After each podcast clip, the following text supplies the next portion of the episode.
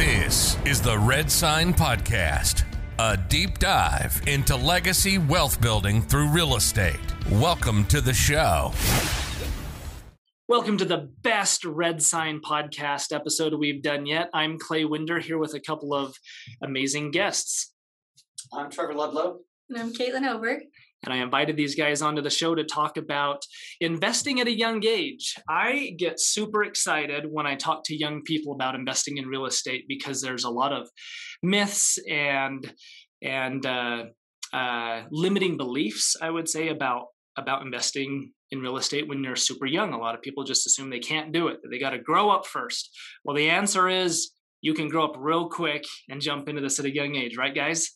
Yep. Yes. Yeah, here we are. Uh, I brought these two guys on because these guys are living proof that you can get started at a pretty young age. And I wanted to go over a few pieces of advice that I would give younger potential future real estate investors. And I wanted these guys to give some of their advice and also maybe uh, identify a few roadblocks that we should be aware of as we start on this journey. So first thing I would talk about is, uh, I guess there's a couple of categories. Essentially, the the, the main categories that that younger investors always ask me about is number one, credit worthiness.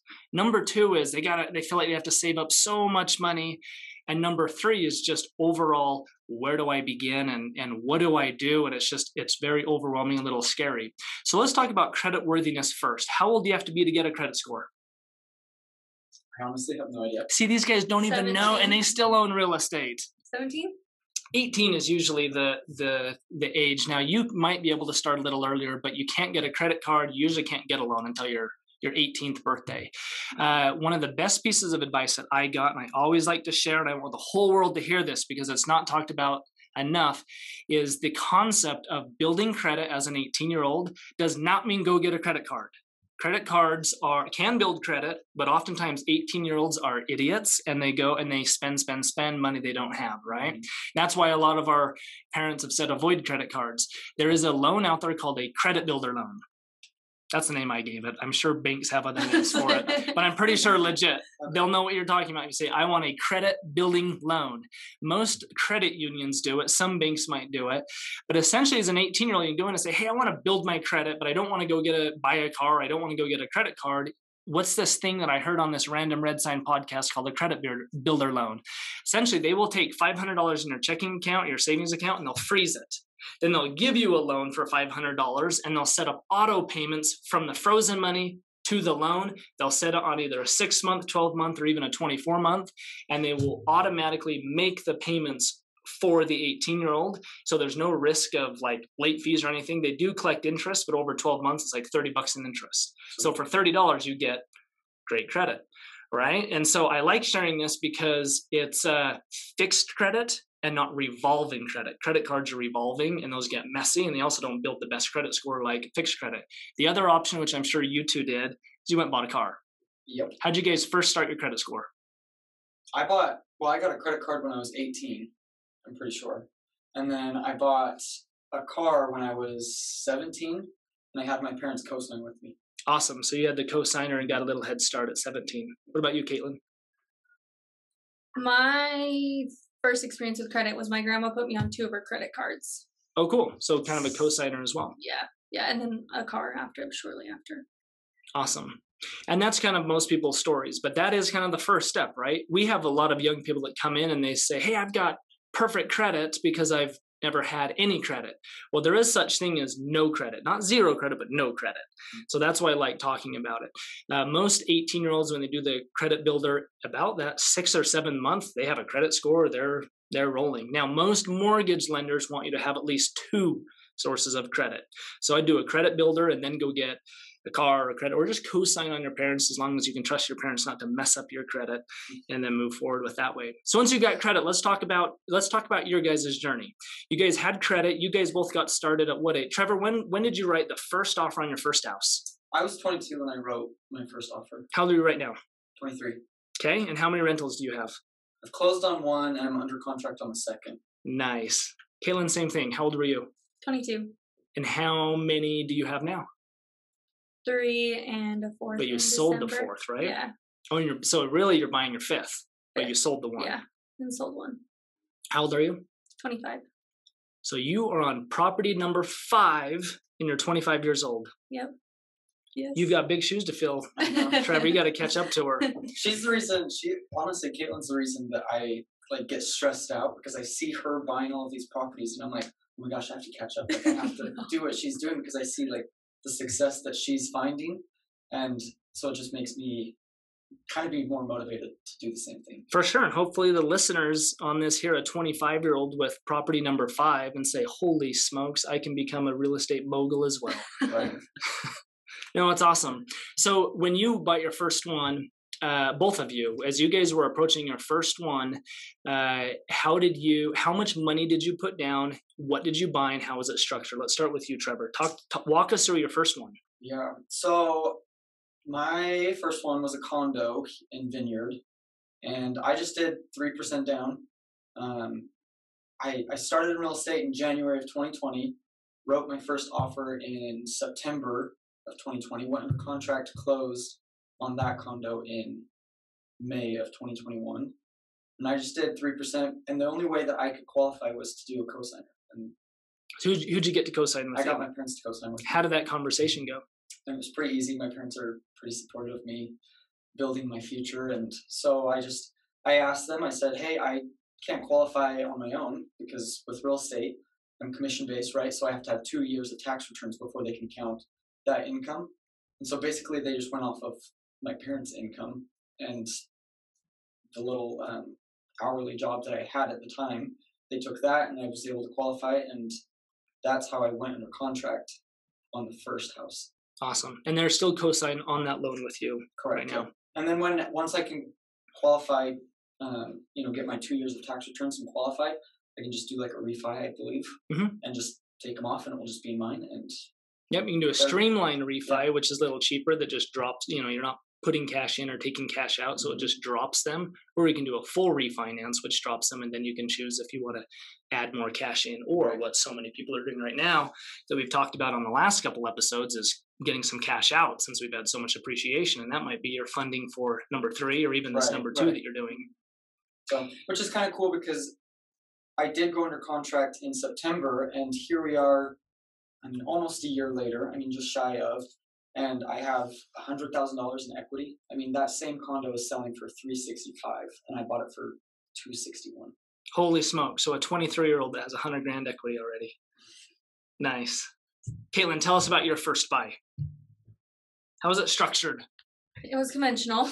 Um, I did what does that mean? It was a conventional loan, and I had to get a cosigner as well, because I had just gotten to real estate the month before. So how much down payment did you put down for that conventional loan? I actually ended up doing twenty percent, but I, it was a loan from my cosigner that I'm paying on now still. Which you told the lender it was a gift, right? Yes, it was a gift. But you paid your grandma back. Just so all of our listeners know, this is, this is uh, I don't want to call it taboo, but it it is it is something that happens a lot, where parents will quote unquote gift their kids their down payment, and uh, even sign a letter that says this is a gift, it doesn't have to be repaid, when in all actuality, the kids will pay mom and dad back. Pretty common. Um, hopefully I don't go to jail for for condoning loan fraud. It's not loan fraud, it's down payment mischief. Yeah, right. No, but keep going. So you had twenty percent down. That was a fixer-upper, right? Oh, yes. It was a fixer-upper. I remember when I was with you when we found it. Yep. You found that deal and went with me and kind of held my hand through it, and then we got into it, and it was a treat. So how did talk to us about the fix up? So this was a this was a duplex uh, that was super rough around the edges. Your grandma said, "Hey, I'll co-sign with you, and I'll help with the down payment." And uh, then uh, talk to us about, once you closed on it, how was that fix up process? How did you structure that? Did you put tenants in one of the units while you fixed up the other unit? I can't I can't remember. No, so we just started, yeah, we started from top to bottom, and it took quite a long time. Um, we just, I didn't realize how much was going to go into it, and I learned so much. There were cockroaches, there were, everything had to be redone. We redid the whole kitchen, redid the floors, painted the whole thing, and then once we were done with the top, moved to the bottom, put tenants in the top, and did the same thing, and then rented both. Awesome. So you did a little bit more of a of, uh, you know, you did the fixer-upper route or the burr route that we've talked about. Trevor took the easy path, bought a brand new condo, no repairs, no nothing, moved into it, and just relied one hundred percent on the market to make yep. him rich, right? The market went up. He's like, whoa, I made one hundred grand. The market is awesome. Look how smart I am, when you just took a risk and it all paid off. Yep. You got your hands dirty, Caitlin. Talk to us about um, how much did you pay for the house? Do you remember roughly? I think it was like three twenty. I was going to say, I, if I remember right, it was like three twenty or three twenty-five. Yeah. I can't remember. Yeah. Um, how much money did you put into the house? Like hard costs. What what were like roughly hard cash that you put in? thirty-five, forty grand probably. Okay. And how much labor do you think you put in? Like you and your friends, you and whoever put in time. Yeah. I don't know. Hours. Hours and hours and hours. Okay. So three twenty-five plus another potentially forty grand. What is it worth today? Uh, I need to do a more updated C M A on it, but I'm thinking just shy of five hundred grand, if not more. Awesome. So you potentially have one hundred fifty grand in that one. Yeah. I mean, if you count the forty, this and that. Mm-hmm. Nice. And you're cash flowing, right? Yeah. Because you don't you don't live there anymore. You moved on to more properties. Yeah. So I have tenants in the up and down. And it's about three grand a month. Awesome. Talk to us about the two that you guys have under contract. What do you have under contract, Trevor? Uh, it's another new construction, but it's a townhome this time. Um, so easy breezy. He's taking easy. the easy road. What about you? What's your latest one? Uh, same. Same townhome. Thing. Easy road. Yeah, and guess what, easy. Everybody? I have one under contract too. We're all taking the easy road. We're all going to be neighbors. We're all going to we're all going to have property right by each other. Um, well, and here's the truth: there might be listeners that say, "Hey, I want to get my hands dirty, so let's go find a let's go find that fixer upper and build some sweat equity and not just rely on the market." But there's others, especially like the three of us, who get busy and we think, "Boy, we just don't have weekends now to sacrifice to Home Depot run after Home Depot run," you know, and. Uh, And so we we want the easy, you know, set it and forget it. You buy something newer, nicer, you get your tenants in there, you get them all set up, comfy, and then you forget about it. You move on to, to saving up money for the next one. Um, what tips and tricks, what suggestions would you give to our listeners? Just overall, let's go back to your younger self. You're, you're twenty, you both bought at twenty-two years old. So go back to your, your eighteen, nineteen, twenty-one year old self. What tips and tricks would you have wished you would have had that may have made this process a little easier as you started building your real estate portfolio? I mean, for me, so even when I started in real estate, I knew my goal was to buy a house, but I had this limiting belief that I needed to wait two years before I could do that because I thought I needed to qualify a loan. So I wish I mean, I still went under contract and bought that first house within my first year, but I wish I would have done it earlier and cashed in even more on that equity um, before the price of my time. Right, time value of money. Right. When, when people ask, when's the right time to buy real estate? It's yesterday, right? right? It's time I mean, value Caitlin, of money. You, you were saying that you bought your first property like two months after you got your license, right? It was the first deal I did. Okay, it was yeah, mine. So nice. Something like that, though, there's ways around. If I would have just like known that I could just get my parents to co-sign way before, I mean, September, I would have had that much more in equity already. So I just wish that I would have bought sooner. Awesome. So credit was taken care of and you had the three percent saved up. Yeah, I, I've always been pretty good at saving my money. Um, I'm pretty t- tight, mm-hmm. Keep things low. And so, um, and I've had the good credit. I've had my auto loan for a long time and I've had a credit card, and I didn't know about the credit loan that you could do as a credit builder loan. A credit builder loan. I That's why I want that. to talk about it. People yeah. need to know about it. It's a safer so, way than a credit card. Right. Everything was lined up except I couldn't qualify with my monthly income. Right. So I needed somebody else's income to help me carry me the rest of the way. And that was Right. And every, and listeners, that's the debt to income ratio. Your mortgage payment can't be much more than about forty, maybe they'll stretch you to forty-five percent of your income. So if your monthly payment, you know, exceeds forty percent of your monthly income, you might be in trouble. And that's where you need a cosigner. Right. And it was an easy process. I mean, so basically my parents are just on the loan with me and we'll just go from there. Cool. Caitlin, what would you tell your, your younger self? What would have made it a little easier? I think that's a really good one that Trevor's mentioning, is just letting go of pride so that you can capitalize on some of those things and going out of your way to find savvy ways to do stuff. I listened to a podcast super early on when I wanted to invest, and it just said not to take no for an answer. And that was the mindset that I carried throughout the last three years. And that was super helpful. Um, how have you managed, how have you managed the fear over what if I get stuck with a huge monthly payment? Because I could see that it, when I think of like my young self, when I bought my first property, that was probably my biggest fear is, oh, you know, oh crap, I've got a big monthly payment that, that I cannot miss. Because if I mess up my credit, even one missed payment, it ruins my whole big grand plan to build a real estate empire. And so I was very like worried about that. How did you manage that fear of I've got a big monthly payment now that I'm committed to? I feel like there are a couple of things. One was I don't rent anything that I wouldn't live in. Okay. And I think that that keeps peace of mind that I can keep them occupied. Everybody has to have somewhere to live.